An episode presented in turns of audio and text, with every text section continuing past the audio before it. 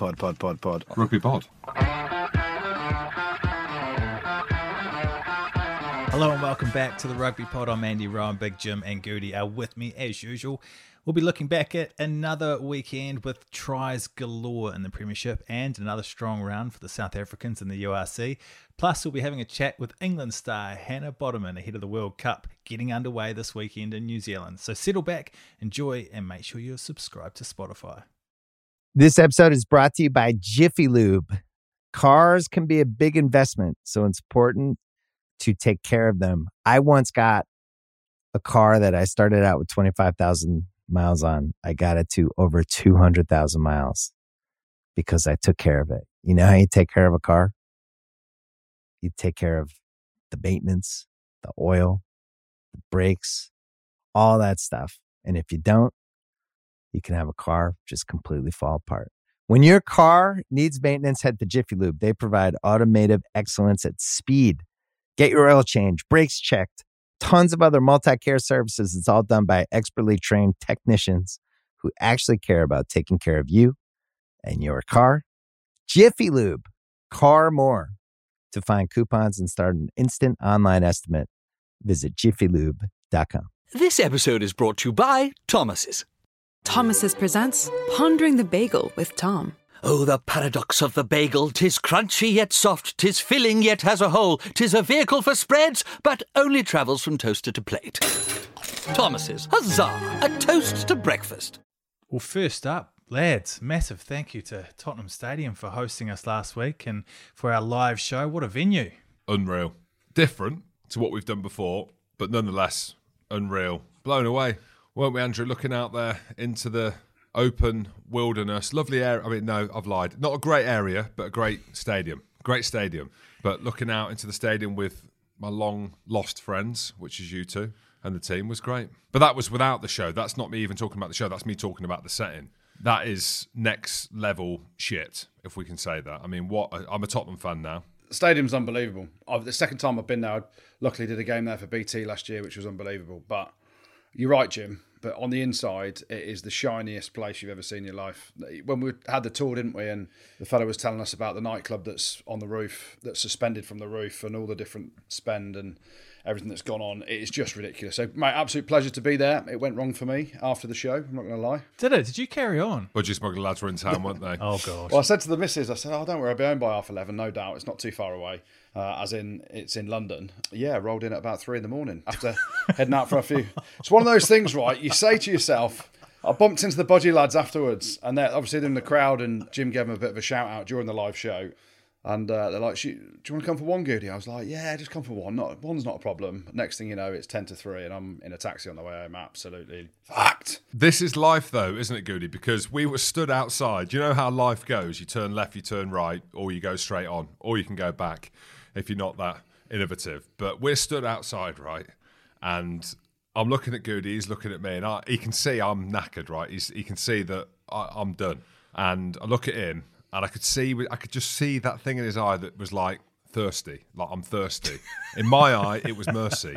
And he took the left direction, I took the right, and I took what was, you know, really in hindsight, the right way home because I was in bed by midnight and my good friend Andrew Goode was suffering the consequences for two or three days. In the doghouse, we could talk about your dog actually, not the doghouse that was built for the dog, but in the doghouse with the missus, or is she happy because you've got a dog? Well, I don't know. Probably in between, to be honest. It was the start of a busy week, so I was up at Leicester on Tuesday for the Prem Cup game. Then I've gone out on the Wednesday, so I was away for two nights effectively. Thursday, I then had a dinner. Big shout out to Lloyd's of London, the insurance company, their rugby club. Spoke at their dinner Thursday night, and then Friday drive to Newcastle. Saturday pick up a dog. So basically, that decision on Wednesday night to go out was comfortably the wrong one, and I've apologised to the to the missus, the kids, the dog, and everyone ever since. And Tottenham will be hosting the Barbarians versus an All Black 15 on Sunday, November the 13th. So if you can, get along because it is one of the best stadiums in the world. And they've offered all Rugby Pod listeners 10% off tickets and any premium packages in their suites. So check out Tottenham's website or Ticketmaster or just call their sales team and use the code BARBXV10. That's B A R B X V 10. You won't be disappointed. Goodey, tell me more about this dog. Well, it's uh, a dog that's been. Uh, the, decision was made quite some time ago, but we were just trying to arrange a time. I'm, I'm happy to say, Jim, I think my dog is more Scottish than you are because my dog was born in the Scottish Highlands, up in Inverness, up right the north of Scotland. I've got a black Labrador, a gun dog. She's called Kelpie, which is a Scottish name. So effectively, Jim, in days gone by, I could have qualified for Scotland to play rugby for you. Why have you got a gun dog though? You don't even own a gun. Is this like lock, stock, and two smoking barrels or what? Mate, I've got, I've got guns. Don't you worry about it. Have you? Yeah, I have. Yeah, yeah. The father-in-law's got a uh, shooting club, so you can't not have a gun, right? My sister's got an horse riding that. That mean I've got any horses. You do have horse riding boots. I do have boots actually. Uh, yeah, so we picked up the dog on uh, well Saturday morning. I drove an hour north of Newcastle to meet some good friends of ours who have kindly trained up a gun dog. Kelpie and uh, handed her over to us, and yeah, it's great actually. I, the steps will be going up. I thought about it. I thought I need to do more than just a bit of spinning and playing golf because I get in the buggy when I play golf. So I thought my steps need to go up throughout the day. So get a gun dog, and my God, she's got some energy. Let me tell you. I love how everything in life you take the easier option. So has she, has she been trained? Like, so you've got her in. oh my god, what a life! Yeah, she's 16 months old, fully trained, walks by my side, doesn't leave my side unless I give her the whistle and off she goes. So uh, This is ridiculous, Andrew. Matt, I'm jealous. I'll be honest. I am jealous of of this setup. We've got a dog that is eating slippers. It's eating dolls. I mean, for breakfast this morning, it had three balloons. So who knows what's happening with us? Jesus Christ. Oh, wow. Jim, you've got a new business venture, haven't you? Well, you say that. You say that. It's been brewing in the background for a while, and I've pulled the trigger on it. I want to start taking control of my life. And actually, what inspired me was being at the live show at Tottenham, and I just got a whiff of my good mate, Andy Goode. All I could smell was sweets and cigarettes. so this was a scent that was in the back burner because I wasn't too sure because I'm so indecisive. There's like you get all this, you know, when you go to a perfume shop or whatever or aftershave and you want to buy your partner something for Christmas or to say sorry. So it's either a Toblerone or some perfume or whatever, and they all smell the same. So you just end up just getting whatever. Like who's that one? Lady Gaga, bang. That's easy. I've heard of her songs. So I've been struggling to work out a scent for a long time. Smelt good. He smelt sweets and cigarettes. Last Wednesday I was like, bang. That's it. I'm going with it. I'm launching it. So that smell was dark honey and tobacco. And genuinely in the background, I've been looking at different things. I've got a couple of mates who've been looking to it for me. And Poland, Jersey, Germany, trying to get different samples. We found a company in the UK. I've got no idea what I'm doing from a business sense, but like we've got a good platform to be able to plug these different things. So for the listeners out there, Maul and Brawl is what it's called. Andrew, well, I mean, you could maul, but you couldn't brawl. yeah, but if you have this on, then you'll be able to brawl. So that's like it's like what I want to be and who I want to be, which is you, which is basically an easy life. So all thrown in the mix for one, and we're launching it. So if anyone's got any idea how to do a business, then let me know because I ain't got a fucking scoop. All I know is that come Christmas, people are going to be smelling like my good self or inspired by Andy Goode. And it says for men who maul, that's like the tagline. But that doesn't mean that it's necessarily for men because y- your wife might have a beard. So she can have beard oil as well. And you might want your wife or your partner to smell like myself and Goodey. So either way, it's a win win. Does it work on dogs? I don't want to say 100% yes, but I'd, I'd imagine it would do. Like, I think that. So I'm going to try it on my dog. He's eating three balloons. I mean, he's at the point now where if something bad was going to happen, his immune system's on the floor. So he's getting some maul and brawl tonight in the bath. He's getting a beard oil on, dark honey and tobacco, and I'll let you know. But it's mainly for men who maul and want to brawl. And where can you get the Maul and Brawl from, Jim? Well, it's a good name. It's a good website. It's maulandbrawl.com. So that's how big time we are, is the fact that we got the dot .com. So just go to there. And if it's in a different language, then that's because we've not paid the people who do the website properly. So someone can help us out with that as well. You're like an alpha version of David Beckham. Andy Road, that podcast of yours, actually, I've, I'm going to listen to one. I am. You're so kind. Thank you. Let's get on to the rugby. Back on schedule. Uh, George Skivington said this week that players may need to take some big pay cuts. I disagree. And I like Gorgeous George. Now, this actually, Ravo was chatting to me about it. It's like, why do you keep saying players should be getting paid more? I said, Ravo, if I was did this back when you were playing for Rotherham, you were on six grand a year. I said, you could arguably be looking at a million dollars now, six grand a year. He's like, no, he said, you keep talking about players getting paid more, and which I do believe is the case. Not ridiculous amounts more, but I can see why now because he was setting us up, weren't he, for gorgeous George Skivington to say that players shouldn't be getting paid that much. Well, shall I give you a simple maths lesson, James? Even though you had a very good maths teacher when you were younger. Yeah. Um, like, I completely agree with and always wanted, and I can't be someone that says, "Oh, everyone should get paid much less," because you know I went for the biggest contract possible most of the time, except for once when the Dragons offered me the most money and you couldn't go to the Drags, right? But I completely agree. Players need to get paid as much as possible. But here's the thing on it, and you uh, you're a big advocate for thinking the players need more and more and more.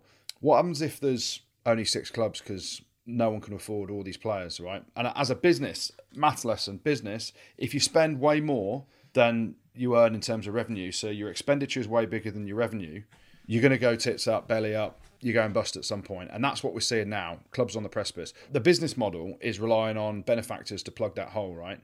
And clubs spent, since the onset of professionalism, really, clubs spent more money than they could afford. So they're writing checks they couldn't cash. And now we're seeing the dire financial situation that some of the clubs are in because they thought, oh, we'll get a big TV deal, that'll happen. And it didn't happen. And they just think, oh, we'll get loads more revenue somehow without a proper plan around growing the game. So while I agree players need to earn as much as they can, they're getting paid way too much for what the business is. So we're going to see more and more clubs fall by the wayside if wages do not take a, a, a, big decrease. So it's better to earn less and do what you love than earn nothing because there isn't any jobs. And this is the first year that we've seen so many players who are fit have the ability to play, just not have a job because clubs haven't got the revenue, haven't got the ability in the salary cap, or haven't got the resources from their owners. I think some of the, a lot of the owners are tired now of just funding that deficit. So for me, I agree with George Skivington. If the game is going to have a lot of sustainability and a longer run at it professionally, players may have to take big pay cuts. But they're only going to have to take pay cuts in England because the URC are not doing pay cuts and the top 14 aren't doing pay cuts. And there's a load of things. England are paying 25 grand for players to play internationals. That's all how businesses run, right? So the URC don't have to take pay cuts because, and, and look at Munster, not so much Leinster, Munster, Connacht. I don't really know about Ulster, but they would be completely on their arses if it wasn't for the RFU funding everything. Mm. Same in Scotland with Edinburgh and Glasgow, but at some point it's just going to go. There's going to be a huge pop. Surely the RFU need to take it in house now. Centrally contract. Did I say central contracts are around the corner? How many years ago was that? But you did. But then they they haven't got the money either. They sent the women to New Zealand in economy because they haven't got the cash to to spend on that stuff. You know that was a, a big talking point. So they haven't got the cash, the RFU, to be able to go. Let's just take over everything and centrally contract everyone and pay people more.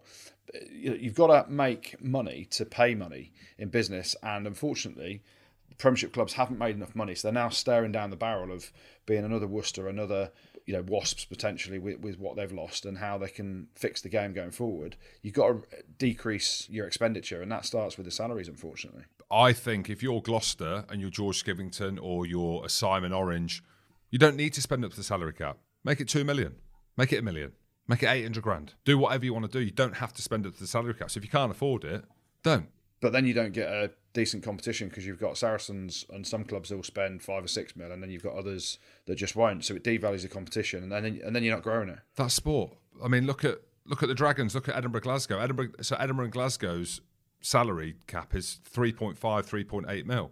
They ain't going above that. This is the whole thing around it, isn't it? If you're Gloucester and George Skivington and whoever Martin St Quinton. Don't you don't you don't need to pay so you don't need to pay whatever Zach Mercer's getting paid. But they've gone and done that, so that's their prerogative. I understand that salary, players' salaries need to come down, but no one's forcing you to pay them that. No one has to spend up to the salary cap, do they? But then you ain't going to win anything. You ain't going to win anything anyway, especially Europe, if you don't want to spend. And I believe that that's what sport is. You need to invest to win. That's it. No, I get I get your point, but also we want a game here in five ten years time, which if it carries on the way it is, we ain't going to be ain't going to be one. Which means there's no podcast. Well, then no, actually, fucking strip them of the money. What is going on? or we'll just do a URC podcast, or we speak French. Hello. Do you think that the England Rugby Union would even want to centrally contract the players? No they don't want to take the risk as a business. They didn't back in the day, and looking at it now, CVC, I think CVC are sat there quietly, semi hoping, without saying this out loud, but semi hoping, you know, there's a bit more financial turmoil. Then they can come in, buy more of it cheaper to keep some clubs afloat, and then eventually they take complete control of everything and then that game will explode and grow after that once they invest. But they're, you know, at the minute they're just looking at this, and that's the only route that I can see where you're going to see a growth once they get their fingers and toes and everything involved and try and grow the game that way. But I don't think they think they've got a big enough slice of the pie at the minute to do that. Andy Goode, I 100% agree that that's what's going to happen. Worcester and Wasps, we don't really know what's going to happen there. There were rumours last week, though, about Welsh teams joining the Premiership.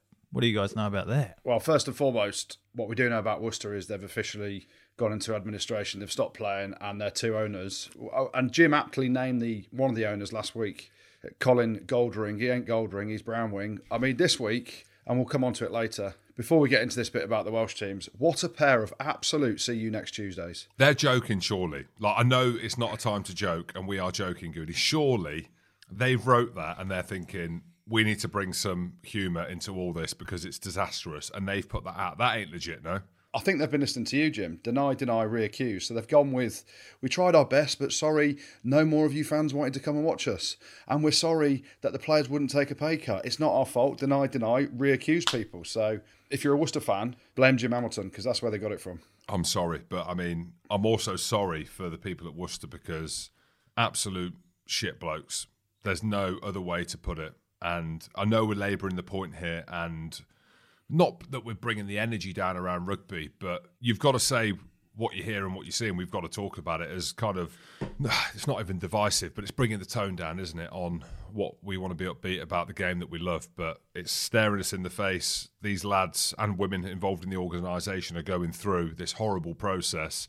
Everyone's tried to do everything to get it to a point where they can sort it out. Administration seen the way in which it needed to happen, but we're in the middle of it at the minute, or just the start of the horrible part of, of going through, finding out what's happening. And we're seeing four lads now going off on loan to Bath. They've not been paid at the minute. They've got 14 days, Goodey like we were talking about before, not to be in breach of contract by Worcester. But it just doesn't look good, does it? It doesn't look like things are going to get sorted out quickly. Quickly is the word, right? Because I think it will, or we desperately hope it will get sorted. And the more you read about it, the administrators have now got powers to go and look at all the other 13 or 12 companies that are associated with Worcester where the land's been stripped out and asset stripping's gone on, where they've sold plots of land for 50 grand when it's probably worth about 3 million or whatever. And I'm just chucking numbers there, but the 50 grand one is true. So you hope that the, the administrators, the legal process has got the ability to recoup all the assets and Worcester will move on under a new guise with new ownership. But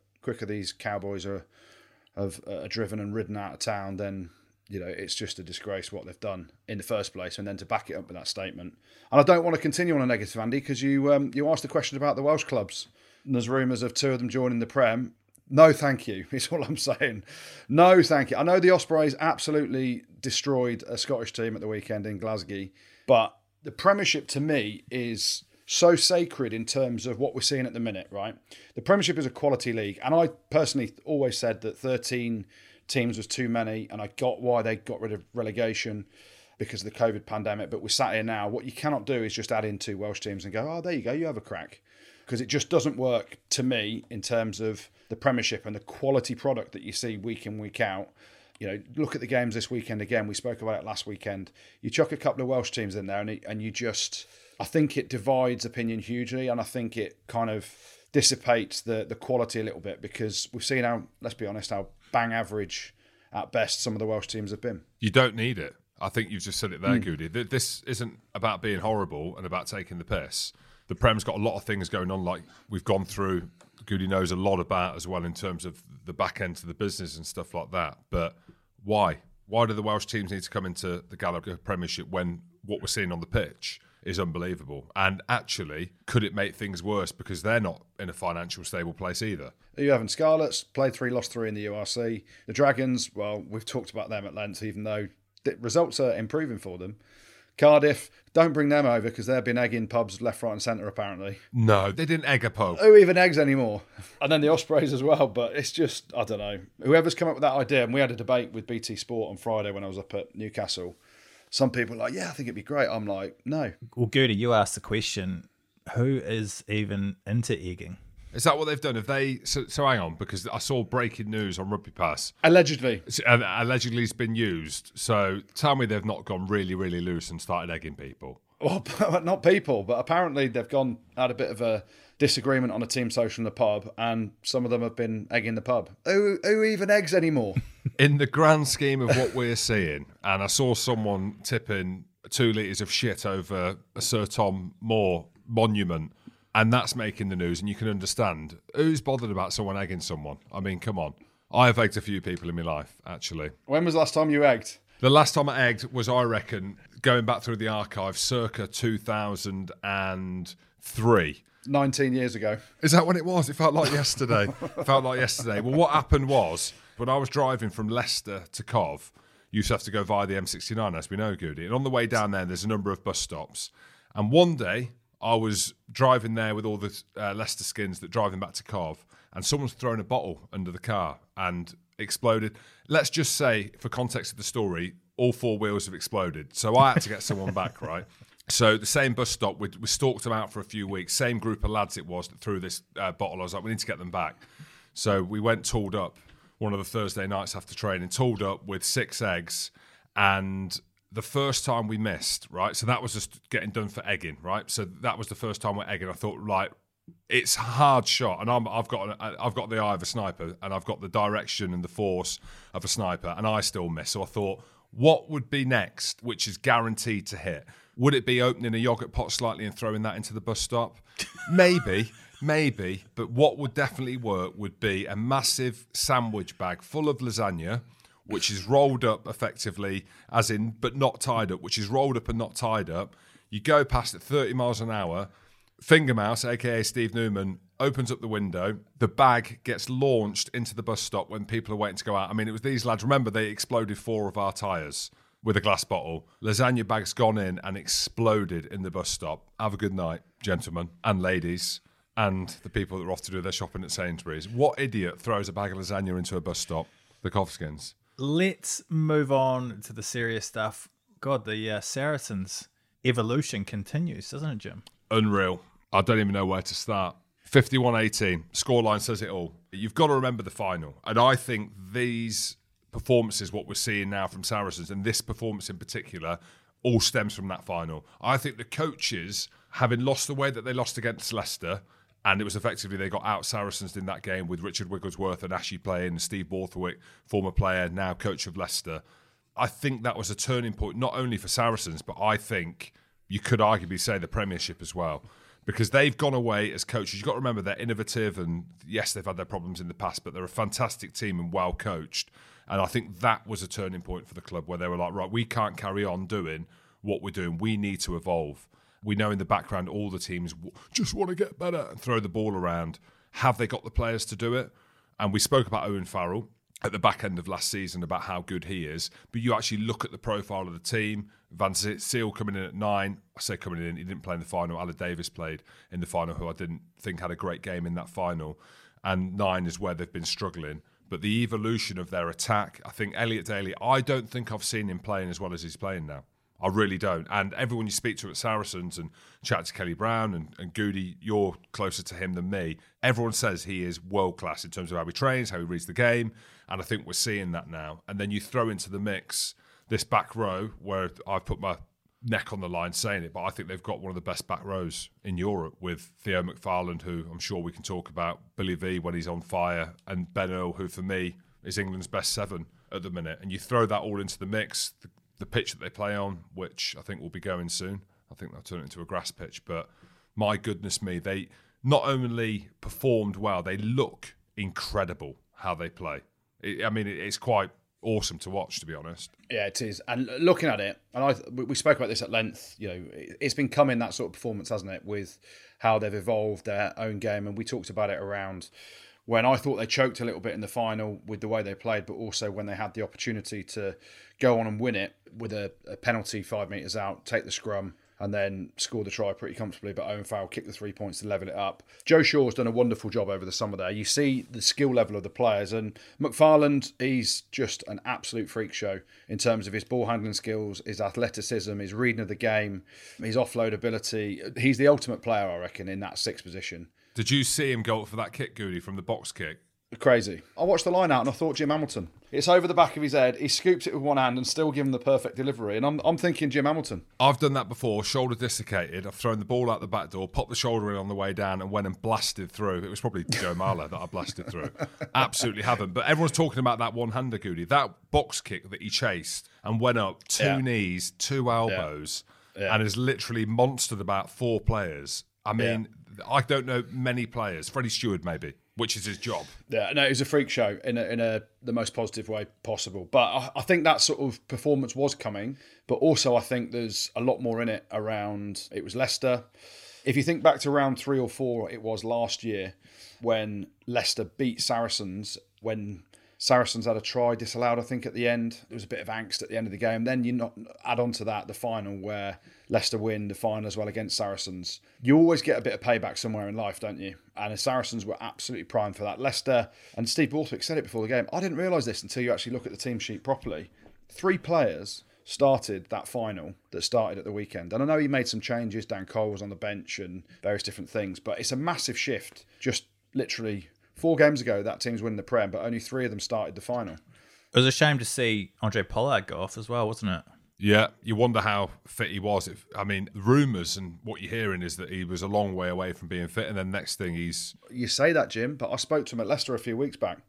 I interviewed him in the Andy Goode tweet pre-match, and he was like, "Mate, I'll, I'll, I'll be fit in a couple of weeks." Well, maybe there were 750,000 reasons why he wanted to be fit. I mean, I'm not being horrible, but th- I mean, you saw the injury came off. I heard slightly different rumours. He knows better than anyone how far away he is or was, and he clearly felt he was right to go. What did you hear about how far away he was from being 100%? I heard he wasn't going to be fit until Jan. I heard he was going to miss the autumn tests and stuff like that. So I just don't think, and again, Goodey, you are much better placed than me to talk about. I just don't see him as a decent fit for Leicester. In a like for like, if you want to say like for like, losing George Ford, and we've not always spoke highly of George Ford. Back end of the season looked brilliant.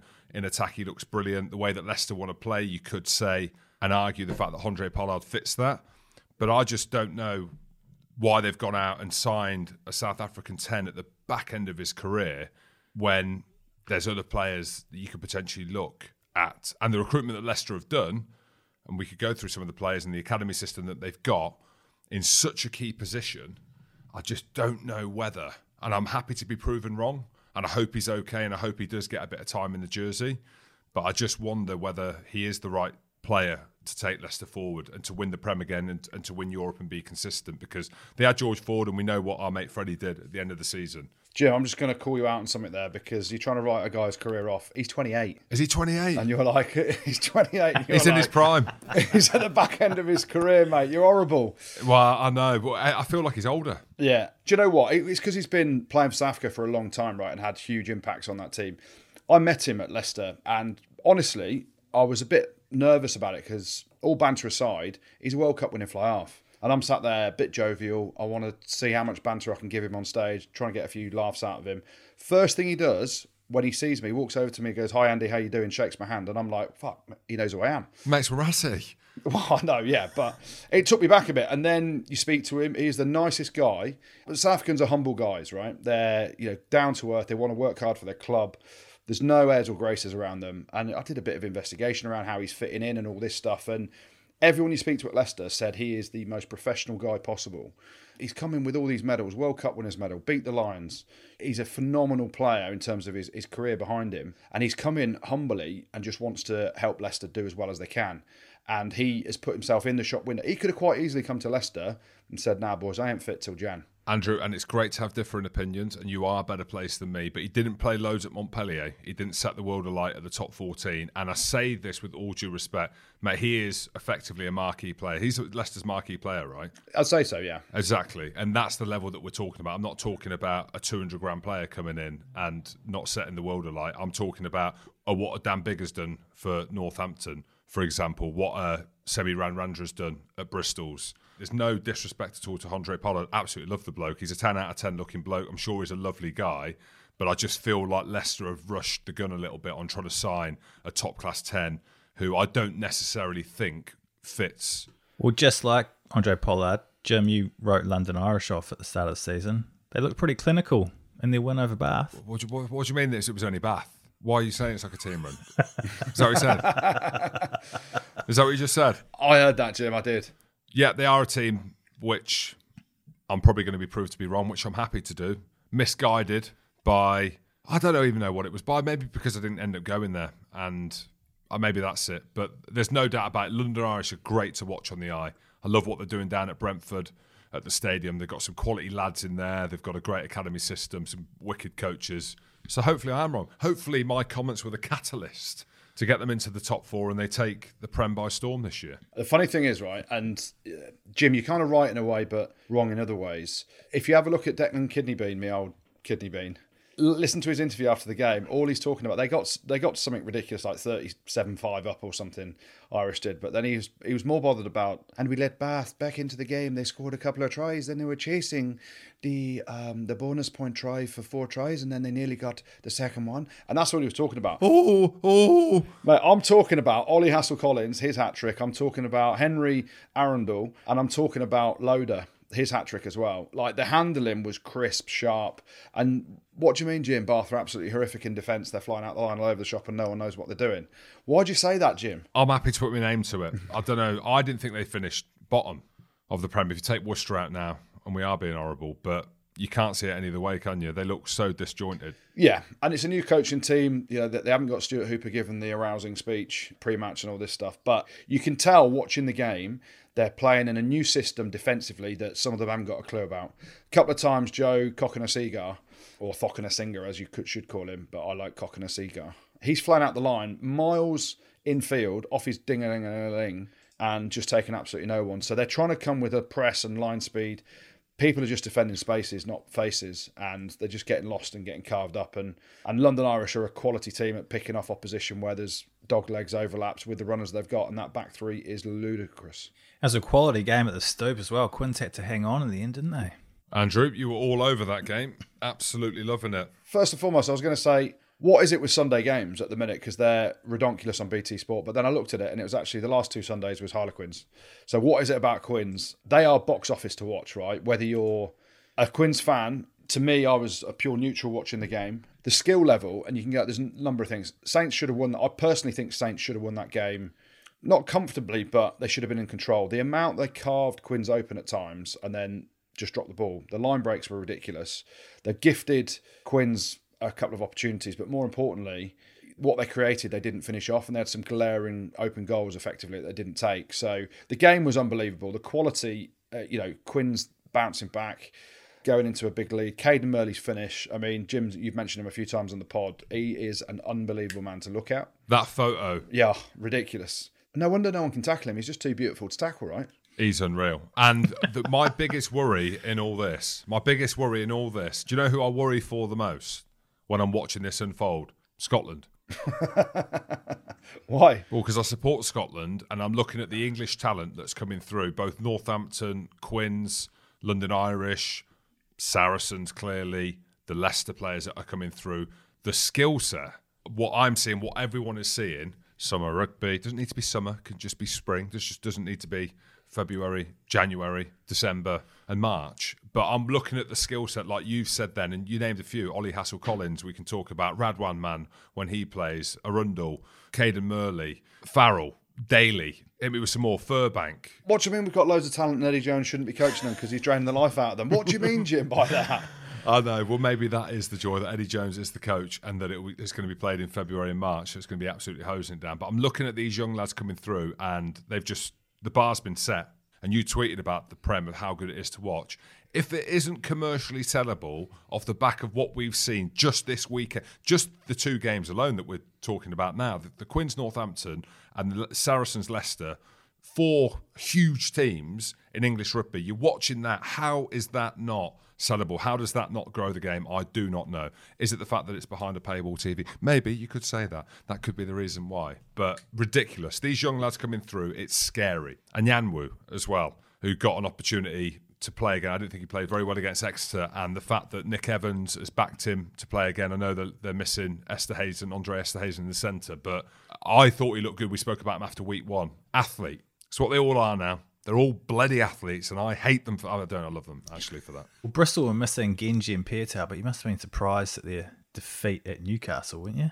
Good, he was there. Pitch side. You looked. Um, you look good in black. You look look good in black. Slimming, right? Swimming, I'd say. Swimming. Swimming, swimming. So I put I put black on, right? And the funny thing is, my missus said to me, she goes, "What? you Dressed in all black?" I said, "Yeah, yeah, yeah." She goes, "What look you going for?" She said, "You're trying to look like the milk tray man." I said, uh, "Wow, that's a good idea, actually." She went, "You look like the milk tray man that's eating all the fucking milk trays." so I got buried by the missus on the way out. But uh, no, listen, it was good to be back up in the tune, even though the drive took about five hours because there was a a train strike on the Saturday, which meant I had to drive there and back and pick up the dog. Uh, but anyway, back to Bristol's. Interesting. Obviously, they'd played 3 1 3 to start the season. They'd rested Piutau and Genge, their two main boys. He stuck Harry Randall on the bench as well. So the spine of their team, in terms of a lot of cash, a lot of experience. Uh, Genge just doesn't fancy away games, I don't think. Newcastle a bit too far on a Friday night. But I looked at it and I'm commentating on the game, and you get clips of the, the changing room before the game, and you could see Kyle Sinckler and Joe Joyce before the game having a laugh and a joke just as they're literally about to come out the tunnel. And I don't mind that because I wasn't ever the most switched on. You know, you, you see some boys that were like, stop fucking laughing, stop smiling. I didn't mind it. But then you look at it and you see how they performed in that first half. They were poor. And I spoke to Pat Lam after the game, saw him uh, in the car park, and he was raging with the performance. Whether they took Newcastle lightly, and we shouldn't just make this about Bristol because Newcastle last week, and we spoke about it on here, were absolutely horrendous against Worcester. And there was a lot of emotion in that Worcester victory for them last week around the last game at Sixways potentially. But Newcastle were absolute dog poo last week. But this week they've come, they've turned up with a proper intensity, proper attitude. They've got three amigos in, three Argentinian Pumas rocking up. Uh, Orlando and Moroni in the centres were ridiculously good. And then Carrera Carreras me on wheels. Oh, my finish. It was just ridiculous. So credit to Newcastle. Dave Walder said it before the game. He had a bit of spike and a bit of intensity about him in training as well this week. And they just wanted it more than Bristol's, I think. More importantly, did Pat ask about me or not in the car park? No, he didn't know. N- nothing. Did he look like he wanted to ask about me or not? No, mate, Law- Lawrence did though when we were doing BT. Really? No, he didn't. Oh, did he not? no, he didn't. Damn. Well, Sale got the better of Exeter in the set piece and maul, didn't they? It looks like Alex Sanderson's building something special up there. Well, I believe that Alex Sanderson has been watching old videos of Jim Hamilton. That's what I'm going to say because Sale can maul to the cowsheds and back, and that's what Jim Hamilton could do, couldn't you, James? You're being too kind. They just took them apart up front. And actually, when you look at the stats, Exeter, when you just purely take the stats out, look like they should have won that game comfortably in terms of possession, line breaks, territory. But Sale offloaded well. Their line out drive was ridiculous. Their forward pack monstered Exeter's pack at times. And um, yeah, the sandstorm. I like what he said after. The, yeah, what he said after the game, Jim. No, Alex Sanderson is he's a deep thinker, isn't he? he is a storyteller. Yeah, he comes out with different stuff. His response after the game was, "The final is a long way away." So we can't get too excited. We just got to go week to week, and it's the old cliche: take every game as if it's next week's cup final. And I'm like, Al, you're better than that. You always come up with something that makes me think. You blow my mind. Where have you thought of that? But he's back. Back to basics. Cup final next week. That's it. So uh, Sale were good. Sale were good. So uh, Exeter, Hoggy's lid was, was was still there, and he's not happy with you, is he, Jim, for giving him some stick on that? Uh, he's all right. I spoke to him on the phone actually over the weekend because I think actually we can touch on that. So he put a post up, didn't he, about people and external people having an opinion on all that. And I was under the impression, not that he was having a dig at me and you, but he was having a dig at us calling him Mickey Rourke and all this. But he's actually got a really good point. So for the listeners listening to this, it is a poignant point on what you can and can't say to people. I think because of the way that we speak on here, people automatically have a connection with people that we might speak to. Like Ravo, for example, someone stopped him uh, at Audi. Not that you've ever been in Audi, Goody, but myself and Ravo, just men of the people, we go to Audi. He gets stopped in there, right? And people, are, oh, you Ravo, aren't you? You're the slug. He gets stopped. Deeks doesn't because we don't talk him up, his mum said on here. But it's happened to me and you. Like people sometimes speak to us in the street, especially a few years ago when I'm walking with the kids in the pram. Big Jim, here he is, the fucking motor wheelie bin. You don't even know the kids' names. As they're walking past me pushing the buggy with my wife. And I think Hoggy, not necessarily off this podcast, but there's me thinking, overthinking it. We're calling him Mickey Rourke. You did. I did. You're calling him a hanging bit of kit. Uh, I don't think I said that. I just go for the lid, mate, because I I had a shit. And that's what he said. So when I spoke to Hoggy, he's like, "Look, who's Goody to talk? He looks like Mr. Blobby with a fake hair." I said, "Exactly. That's the whole thing." So, he can't complain is- about. He, my point is, he can't complain about it if he's doing it himself. No, he's not complaining. So that's the point. The point is, is that people are abusing him or shouting at him or coming up on social media if he has a bad game or doesn't do something that they think is good, and their go-to is taking the piss out of his looks, like because he looks like Robert the Bruce's dad. So that's where it came from before. But we do it in tongue in cheek with complete love. Other people are coming at him like you're a hanging bit of kit. Oh, and you shit at rugby. Do you know what I mean? Like, as in that's Yeah, the yeah, point. And so there is that fine line. So for the listeners, just have a little bit of empathy and compassion. Would you have the bollocks to get your head on like that? Apparently, it's painful. That's what he said. So how hard are you? So what you're saying is, if you don't know someone, don't abuse them. I think so. I think that that's what I'm saying. I'm thinking like we're mates with these guys. We know them. We joke with them. We also know where the line is, and they know who we are. Look at you, mate, doing skincare, getting in, in touch with your emotions. Stop being horrible. Yeah. You turn into a very nice man, Th- Thank you, Andrew, and I'm looking forward to stroking that dog. This episode is brought to you by Thomas's. Thomas's presents Pondering the Bagel with Tom. Oh, the paradox of the bagel! Tis crunchy yet soft, tis filling yet has a hole. Tis a vehicle for spreads, but only travels from toaster to plate. Thomas's, huzzah! A toast to breakfast. This episode is brought to you by Jiffy Lube. Cars can be a big investment, so it's important to take care of them. I once got a car that I started out with 25,000 miles on. I got it to over 200,000 miles because I took care of it. You know how you take care of a car?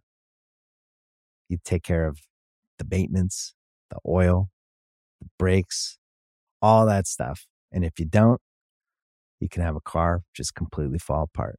When your car needs maintenance, head to Jiffy Lube. They provide automotive excellence at speed. Get your oil change, brakes checked, tons of other multi care services. It's all done by expertly trained technicians who actually care about taking care of you and your car.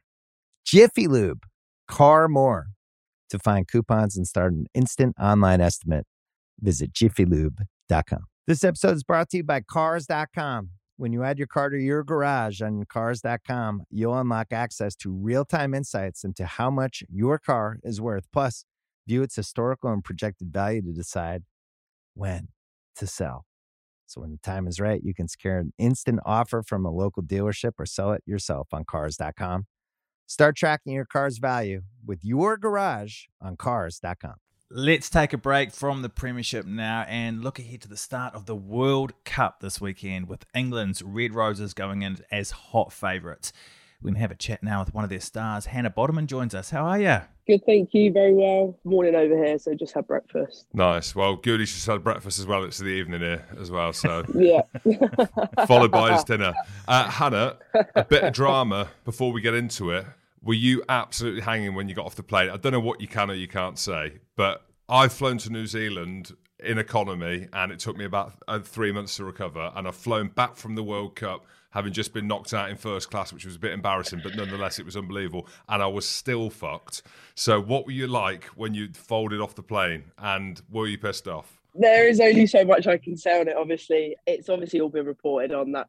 I think BA are gutted about it. But personally, I'm real short, so I'm all right. But there's probably some of the taller girls that were um, struggling. Uh, I, I imagine Deeks was probably struggling as well for his coach. He's um he's a big, big fella. And he's, and, and he's quite happy as well, Hannah, and upbeat, isn't he, with that kind of stuff? Yeah, yeah, yeah, yeah. No, no, no, yeah. Very happy. Very, very happy. It's happened. We're here. We're obviously not too focused on that anymore. It's it's been, it's gone. So um, so yeah, focusing on the on the forward. Yeah, good stuff. We'll chat about Lewis Deacon in a bit because he used to put Jim in a pile and absolutely dominate him at Tigers training.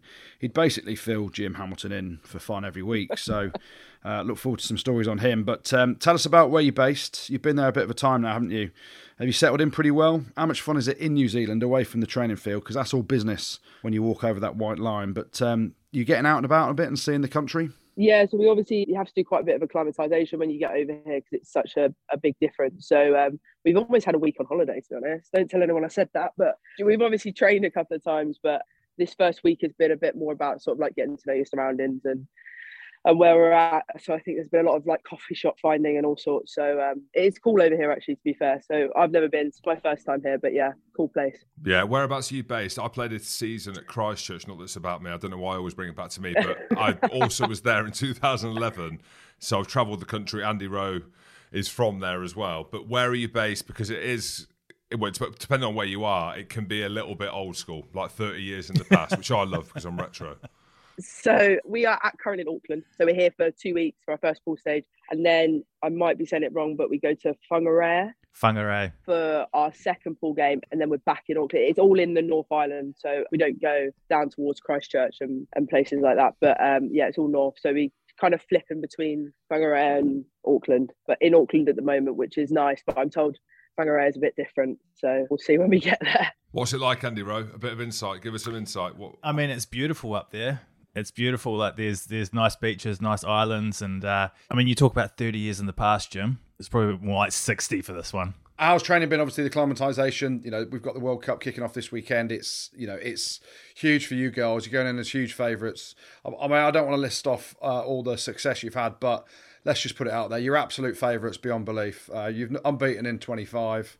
Feeling any pressure, or is it just enjoyment to start off with? I think just enjoyment. I feel like we don't put too much pressure on ourselves, and I think we just have to take each game as it comes, really, and just go out there and the cliche sort of like build on it each week. You obviously don't want to stop so so yeah, just each week get better, do what the coaches ask, train well, and and hopefully we come out with the end product that we want. What's it like on the ground as well? Is there much hysteria building? I know the profile of the women's game, especially over here, has grown in recent years. Uh, we saw the momentum, not talk about a different sport, but the football gathered momentum over here into the final. New Zealand, you could say, not the home of rugby, but kind of the home of rugby. What's the build up been like then, the interaction? Yeah, so we have our opening ceremony today, but other than that, to be fair, there's sort of like posters and stuff all over the place in Auckland. I got in a taxi the other day with someone and we got in and we were like, why are you here? And we are like, oh, the World Cup. And I don't think he didn't think we were players. So he was like talking to us, like, what sort of games are you going to? We were sort of like, well, well, all of them sort of thing. And he was like, oh my God, you're famous. You're famous. And we were like, not really, but yeah. Not yet.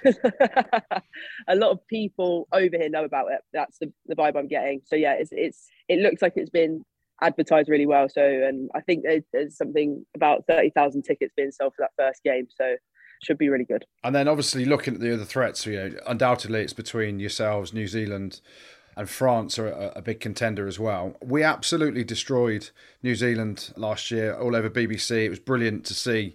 Uh, stadiums packed as well. Have you been getting some stick about that, or is it a case of this is a, a new tournament, different season?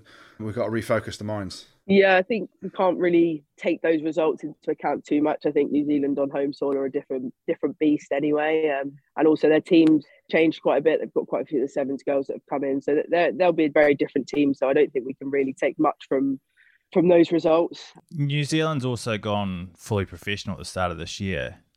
You guys know how much of a difference that made for you. Was it back in 2019? How quickly can that make a difference to how you play on the field? How how quickly can it translate into on field performances?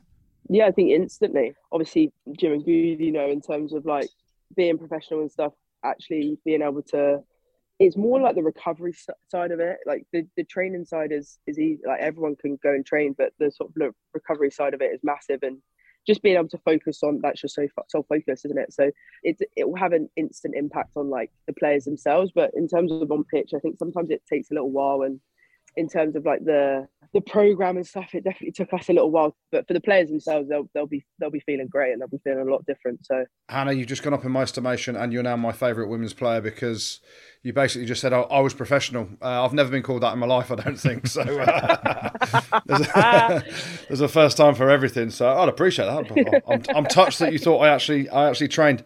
Well, talk to us about the structure then, because obviously being full time professionals, you know, you get to deal with one of the most miserable blokes that Jim Hamilton and myself know.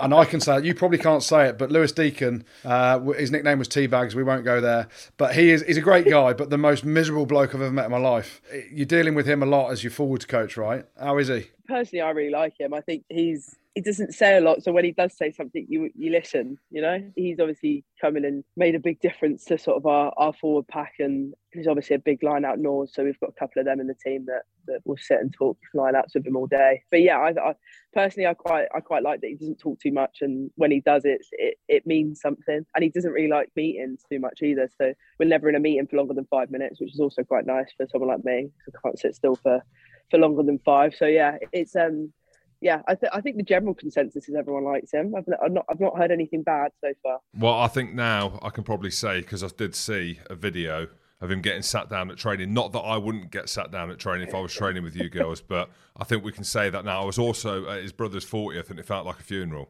Like we were there, I was like, I've come down from Edinburgh. Is there any kind of energy? Lou's just sat there like that. He couldn't wait to get out. But he's, I mean, he's clearly a, a great rugby man and he's taken the plunge into international coaching and like you've just said he's hugely respected what about some of the other players in the team emily scarratt has been the headline has been the front kind of face of English women's rugby for, for many years. Who else should we, we be looking out for? Do you think who's coming through that we might not have heard of? Chloe McDonald's been training well, so I think she'll she'll have a storm of, of a tournament.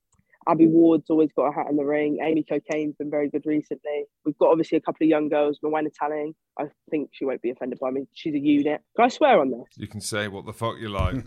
she's just, she's she's built like a brick shit house. She's fucking massive. She's she's a big girl. Um, and she's she's young as well, so she's got a lot of learning and growing to do. But she, she she's going to be class. Sadia Kabeya, she's sort of young, but just she just hits everything, everything obviously she's got to compete with Packer, which is a tough one to, in terms of getting into the team, but she definitely gives her a run for her money. But yeah, Emily, I can't talk about Emily's character she sat down there, so I won't say anything nice about her. Oh, she gets it all the time anyway. She's like the face of rugby on my Sky on, on my Sky Sports, so she's running the show. Can't get away from her. Well, Hannah, let's talk up yourself though, because you, you mentioned these players here. You've been carving up yourself for the last few years, and people will say, "Who's the fastest?" Not I'm, not, I'm asking who the fastest, but who's the strongest is what I'm going to ask. Who's the strongest? You are the strongest, aren't you? I would like to say yes, but there probably are stronger girls than me. In what exercises? I mean, it'd be quite interesting because a lot of our listeners will be male listeners, and they're thinking, "Oh, what do you mean?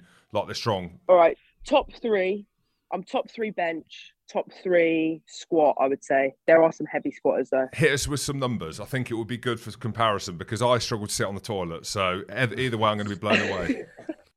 Skaz is trying to say that she's up there in bench. She's bottom three, bottom three bench.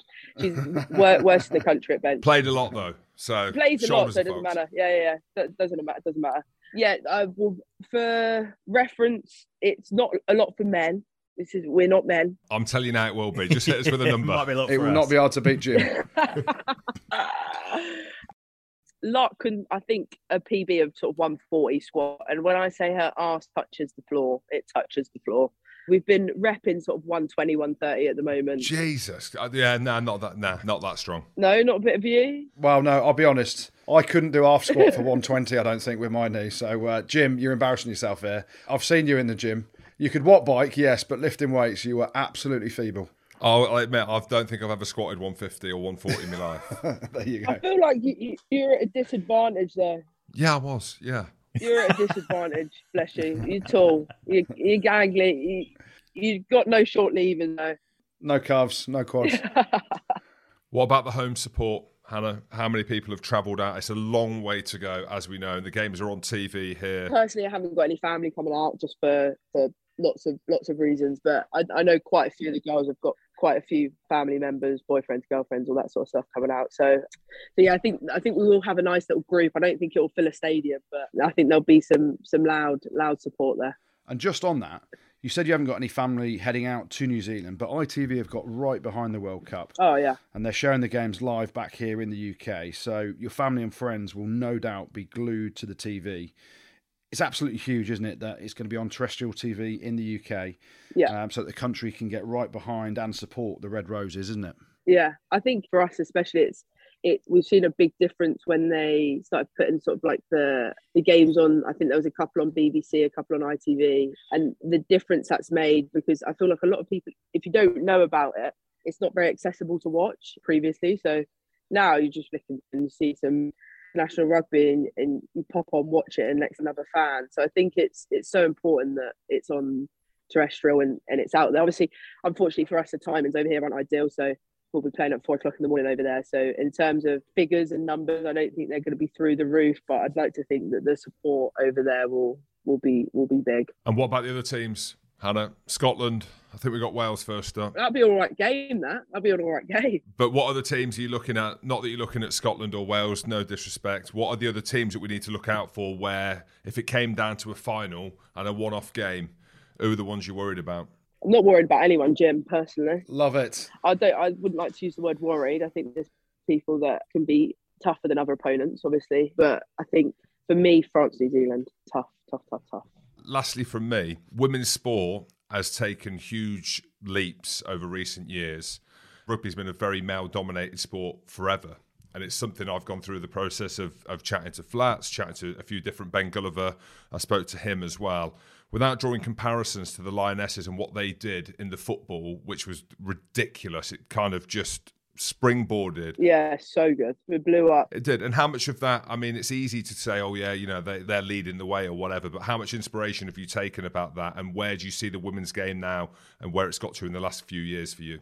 Yeah, I think uh, that Euros was was mental. It was just, I think everyone loves supporting something and loves a winning team, right? So that was just class. And I don't really like. I wouldn't necessarily watch women's football in general, but that I was glued to the TV for. So I think have to take inspiration from that and know that that's probably the football was probably five, ten years ago where we are now. So we've got a little way to go, but I think we've got some really exciting things coming up in terms of like the the home World Cup. Obviously, not trying to look too far forward, but I think that would be massive for us. And having that big tournament at home probably will will be able to generate a lot of support. We've got a couple of we've got a game at Twickenham, a standalone, which I don't think if I'm correct, I might be wrong, but I don't think we've ever done a standalone fixture at, at Twickenham, and that that's obviously against France. So that's like a if anyone's going to want to come and watch any game, it's going to be that one. So hopefully we can get a decent amount of people down to that. Because if you don't get a decent amount of people to Twickenham, it feels very empty. I can assure you. So hopefully we get we get a few people down to that. But we just got to keep growing. We've got obviously Six Nations games at home each year, so and hopefully we can we can build on on the winnings there and and, and carry on and, and keep doing that. But yeah, obviously full focus on this World Cup, but the next one looks like it's going to be exciting. All right, Hannah. Well, thank you very much for coming on and uh, enjoy New Zealand. Thank you so much. Thanks, Hannah. It's coming home, right? It is coming home. Yeah. Tell Scouts to share some of the marketing love as well. yeah, that'd be nice, wouldn't it? If she could. Yeah. Everywhere. She doesn't shut up about it either. Constant. Awesome, Hannah. Good luck. Cheers. Thanks, guys. Be rooting for you. Cheers. Top, Top woman. woman. We talked about Scouts, but she's sort of forefront of it all as well. She's an unbelievable player, Hannah. So yeah, I, I just think it's coming home, Jim. I cannot see after spanking New Zealand and Andy Rowe. You might correct me here, but after spanking New Zealand twice last year, putting over fifty uh, on them, it's coming home. We'll see. I did a documentary with the Saracens Quins final. Well, I did it actually on the. I did it on the final. That was it. It was a few years ago, and she was carving up then. Hannah was. So great to have her on. Seems like a, a good lass. She's in game mode though. We can't be. Do you know what I mean? Like who's out drinking? Who's doing this? Game mode. Even though from everything you're hearing, they should be quite comfortable. But no, it's lovely to have her on. Let's take a look at the URC now. Then a tough weekend for the Scottish sides, Jim. Well, you say that Glasgow a few changes before, and they're up against an Ospreys team that are all guns blazing for the Prem. They're trying to set a, a stall out to be, get themselves into the Gallagher Premiership. So we won't talk about that. What we will talk about is how well Edinburgh played in South Africa the last two weeks, and Mike Blair's comments around our good friend Frank Murphy. He ain't happy. He is not happy with Frank. He, he's not. He's not gone too hard at him. But URC good this. I say good. Some of the games were good. The ones that weren't raining. The other ones that were raining weren't great. Summer rugby. That's what I'm saying. But yeah, Edinburgh lost to the Stormers. Our good friend John Dobson's team, who didn't win the URC last year, did they? They did, James. They ah, did, Oh, they did. James. I love Yeah. the way you started off saying Edinburgh played really well. They lost 34 points to 18, mate. If that's that's Scottish rugby for you. Happy with keeping it under 50 away from home. Standards. yeah, scoreline didn't reflect the game. They went 10 0 up. Stormer scored a try, both sides of the first half, driving line out, 41 minutes into extra time, and then they scored one in the second half as well on 41 minutes. How does that work? Because it was extra time in the first half. That's how it could bloody work. Of course, they got an intercept as well, scored an intercept try, and that was it, really. I don't think they got the rub of the green, and this was Mike Blair's comments after the game around the scrum. Frank Murphy, he didn't want scrums. He didn't want to see it. Do not go there with my friend Frank Murphy, one of the best looking referees in the business. He wanted in and out, mate. He had a night out booked in Cape Town, so he didn't want to hang about for scrums. And you know what? Mike Blair's got a, a point because you go to South Africa, and the big thing and the big focus would be all week is around scrum time, right? As in, try and dominate them physically or try and get parity physically. And Edinburgh went full noise. They had Stuart McInally at hooker, Pierre Schoeman and WP Nel, and they were doing well in the scrum. They got nothing from it. You know, they got nothing from it. I think John Dobson said after the game that they struggled in the scrum, and that didn't reflect itself on paper. So Edinburgh, very good. They look really good. Uh, Jamie Ritchie, he's coming back to full fitness as well. They've got the Argentinians to come back in. Blair Kinghorn, still unconvinced with him at 10. Vellacott at 9, looks very good. They've got a real balance to their team. And they won in South Africa in last year's US URC season. They beat the Sharks. This year they haven't won any of the two games, but they look very good. The Dragons got close to another big scalp, didn't they? Almost tipped over the Sharks. They did. One point in it, 19 points to 20 in favour of the Sharks. They were winning 12 6 at one point. All penalties. Not a great game, to be honest with you. A lot of kicking, a lot of mistakes, and it was an intercept try by Grant Williams, which was effectively the game. The Dragons, looking on paper, we spoke about it actually beginning of the season because I tipped them to win the URC, I think. The profile of their team is starting to look really good. Ross Moriarty, Taine Basham, Will Rowlands, JJ Hanrahan, Sio Tomkinson in the centre. They've got some quality players now coming through. Now, we don't know what's happened to Dean Ryan. You should know, Jim. Come on. Well, he's gone. Well, you said you don't know what's happened. Well, I think there's 800,000 reasons why he ain't telling anyone. He ain't going to tell me, is he, when we do a podcast and we can talk about it. So they're obviously trying to do a deal under the table. But for whatever reason, despite their performances, and they look better. I know they didn't win at the weekend, but there's no shame really to lose by one point to a big South African team. So I think a bit of context on it though. We've got to remember that the Sharks are shorn of all their international players, aren't they, as well? So you've got some youngsters coming over, part of the Shark squad. And what do you reckon they're thinking? They used to be playing at the Shark Tank in Derbs on the beach. They rock up in Newport for the Dragon's Lair next to a canal that's full of nappies and stuff, and they're probably thinking, "Oh, what? Where? Where have we come here?" And Leinster saw off Ulster in pretty awful conditions at the Kingspan, didn't they?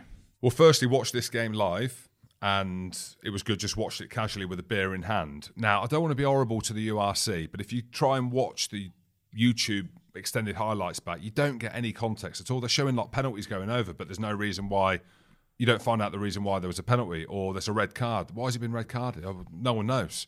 So URC, and I'm good mates with a few people there. You need to sort your extended highlights package out. Otherwise, we can't deliver the best product on here to talk about players like John Cooney, who is now potentially Scottish, box kicking to the cowsheds and back and putting the ball through the sticks because that's all that happened, really. There was just a kick fest. Stockdale, Stockhorse went off injured.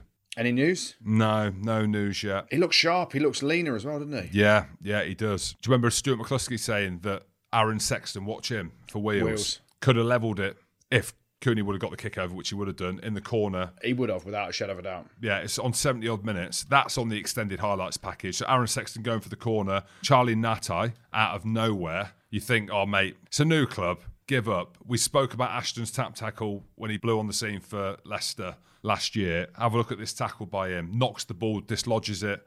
And they're the things that people don't see unless you watch the extended highlight package on YouTube. But that's the, was a big moment for me because th- there weren't a huge amount in the game apart from a kick fest. Ulster came back and scored a few mauls, but Aaron Sexton had an opportunity there. We'll get you on in a couple of weeks once you finish that try, big fella. But ch- it was about Charlie Ngatai and Leinster do what Leinster do. They look very good. Did you say something about John Cooney being Scottish? That's the rumour. The media are all over it. Apparently, he's been to Scotland when he was a kid.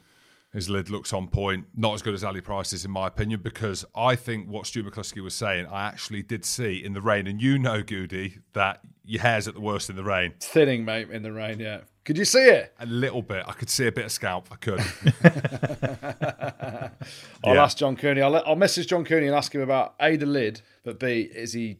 He can't be that desperate to play international rugby, saying he's Scottish, right? Right, let's finish things off then with the good, the bad, and the ugly. Yeah, plenty of good this week, as ever. Let's start off in France, and one of my favourite wingers in France, French winger, not a French name, but Alivereti Raka scored a hat trick in Clermont's 43 20 win against Lyon, taking him past 50 tries in the top 14. So big shout out to him. We'll stick with the French theme for a minute. La Rochelle, they beat Racing 24 19 at the weekend. That's not why they're in the good. They're in the good because they've now sold out the last 70 home games that they've played at the Stade Marcel Deflandre. Absolutely ridiculous. So, uh, massive shout out to them. I've had the privilege of commentating on a game over there, and it is raucous as you like. Sticking in France, uh, we'll go to Toulouse. They sent the Shags down to Montpellier, the champions. Sent the bin juice, Jim, and they beat them 19 points to 17. Zach Mercer's checked out, any? Oh, mate, why are you being horrible? No, I'm joking. I'm joking. How good was it seeing him on stage as well, winning all the awards? That was my next one. Big shout out to Zach Mercer as well. He won the top 14 player of the season for last year in uh, France last week. So uh, I sent them a message on Instagram. So you're saying they're all out in the piss, were you? And they were celebrating too hard, so that's why they didn't perform. Is that what you're saying, Goodey, in Paris? I didn't say that. You said that, Jim. So there we Okay. go. But anyway, shout out to Zach Mercer, but also a shout out to Toulouse and their Shags. Let's go to the Premiership. Uh, London Irish, the Trifest in Brentford. Absolutely outstanding. Hassell-Collins and Loader with hat tricks. We'll go to Saracens now, Jim, your old team. They were ridiculously good. They get a mention the good this week. 14 offloads, 18 clean breaks. They put 51 points on Tigers. And a special mention obviously goes to the skillful freak Theo Jim Hamilton McFarland. Two similar athletes, two similar human beings. He was off the charts in terms of how he played. Nine carries, 12 tackles, two turnovers, one try, man of the match. Just absolutely ridiculous from him. I've never seen a freak like it on the rugby field doing what he does with size, skill, and power. Sticking in the Premiership, and Quins against Saints gets a mention in the good this week. Not sure what it is about Sunday games. Actually, it's Harlequins games, to be honest. Absolute box office. Cadan Murley, he gets a big shout out as well. One of our favourite Harlequins players. An unbelievable finish. Got the shotgun handoff out as well in that finish, and a ridiculous dive over the top to keep his feet in the air and score the try. So uh, well done to Cadan Murley.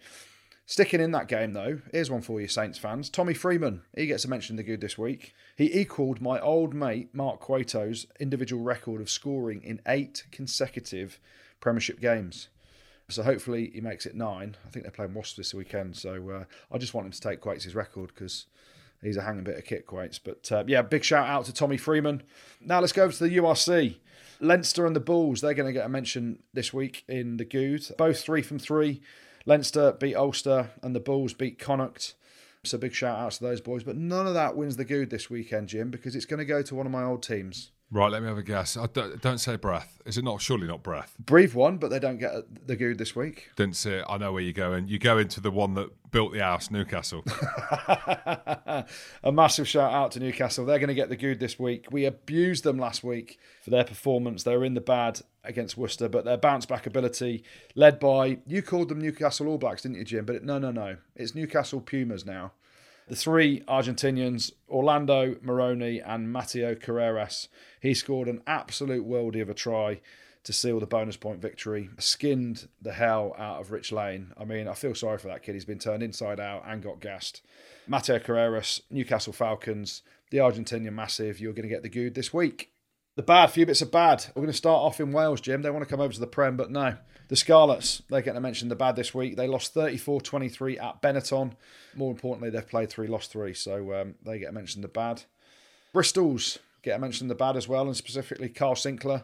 I didn't think he played very well. Bit of an average performance. Pat Lam, after the game, was absolutely raging. Spoke to him in the car park. Jim, not happy. Did he genuinely ask for me or not? They didn't ask for your name. Did Lol? No, Lol didn't either. No, No, no, no, he didn't. But actually, Pat Lam said he's canned the night out. They had to fly straight back to Bristol instead. So, um, average performance from those boys. What else was bad? Poo, po. I mean, poo, po. Get to mention of the bad again. They got spanked 34 17 at home to Toulon. So, not good from them.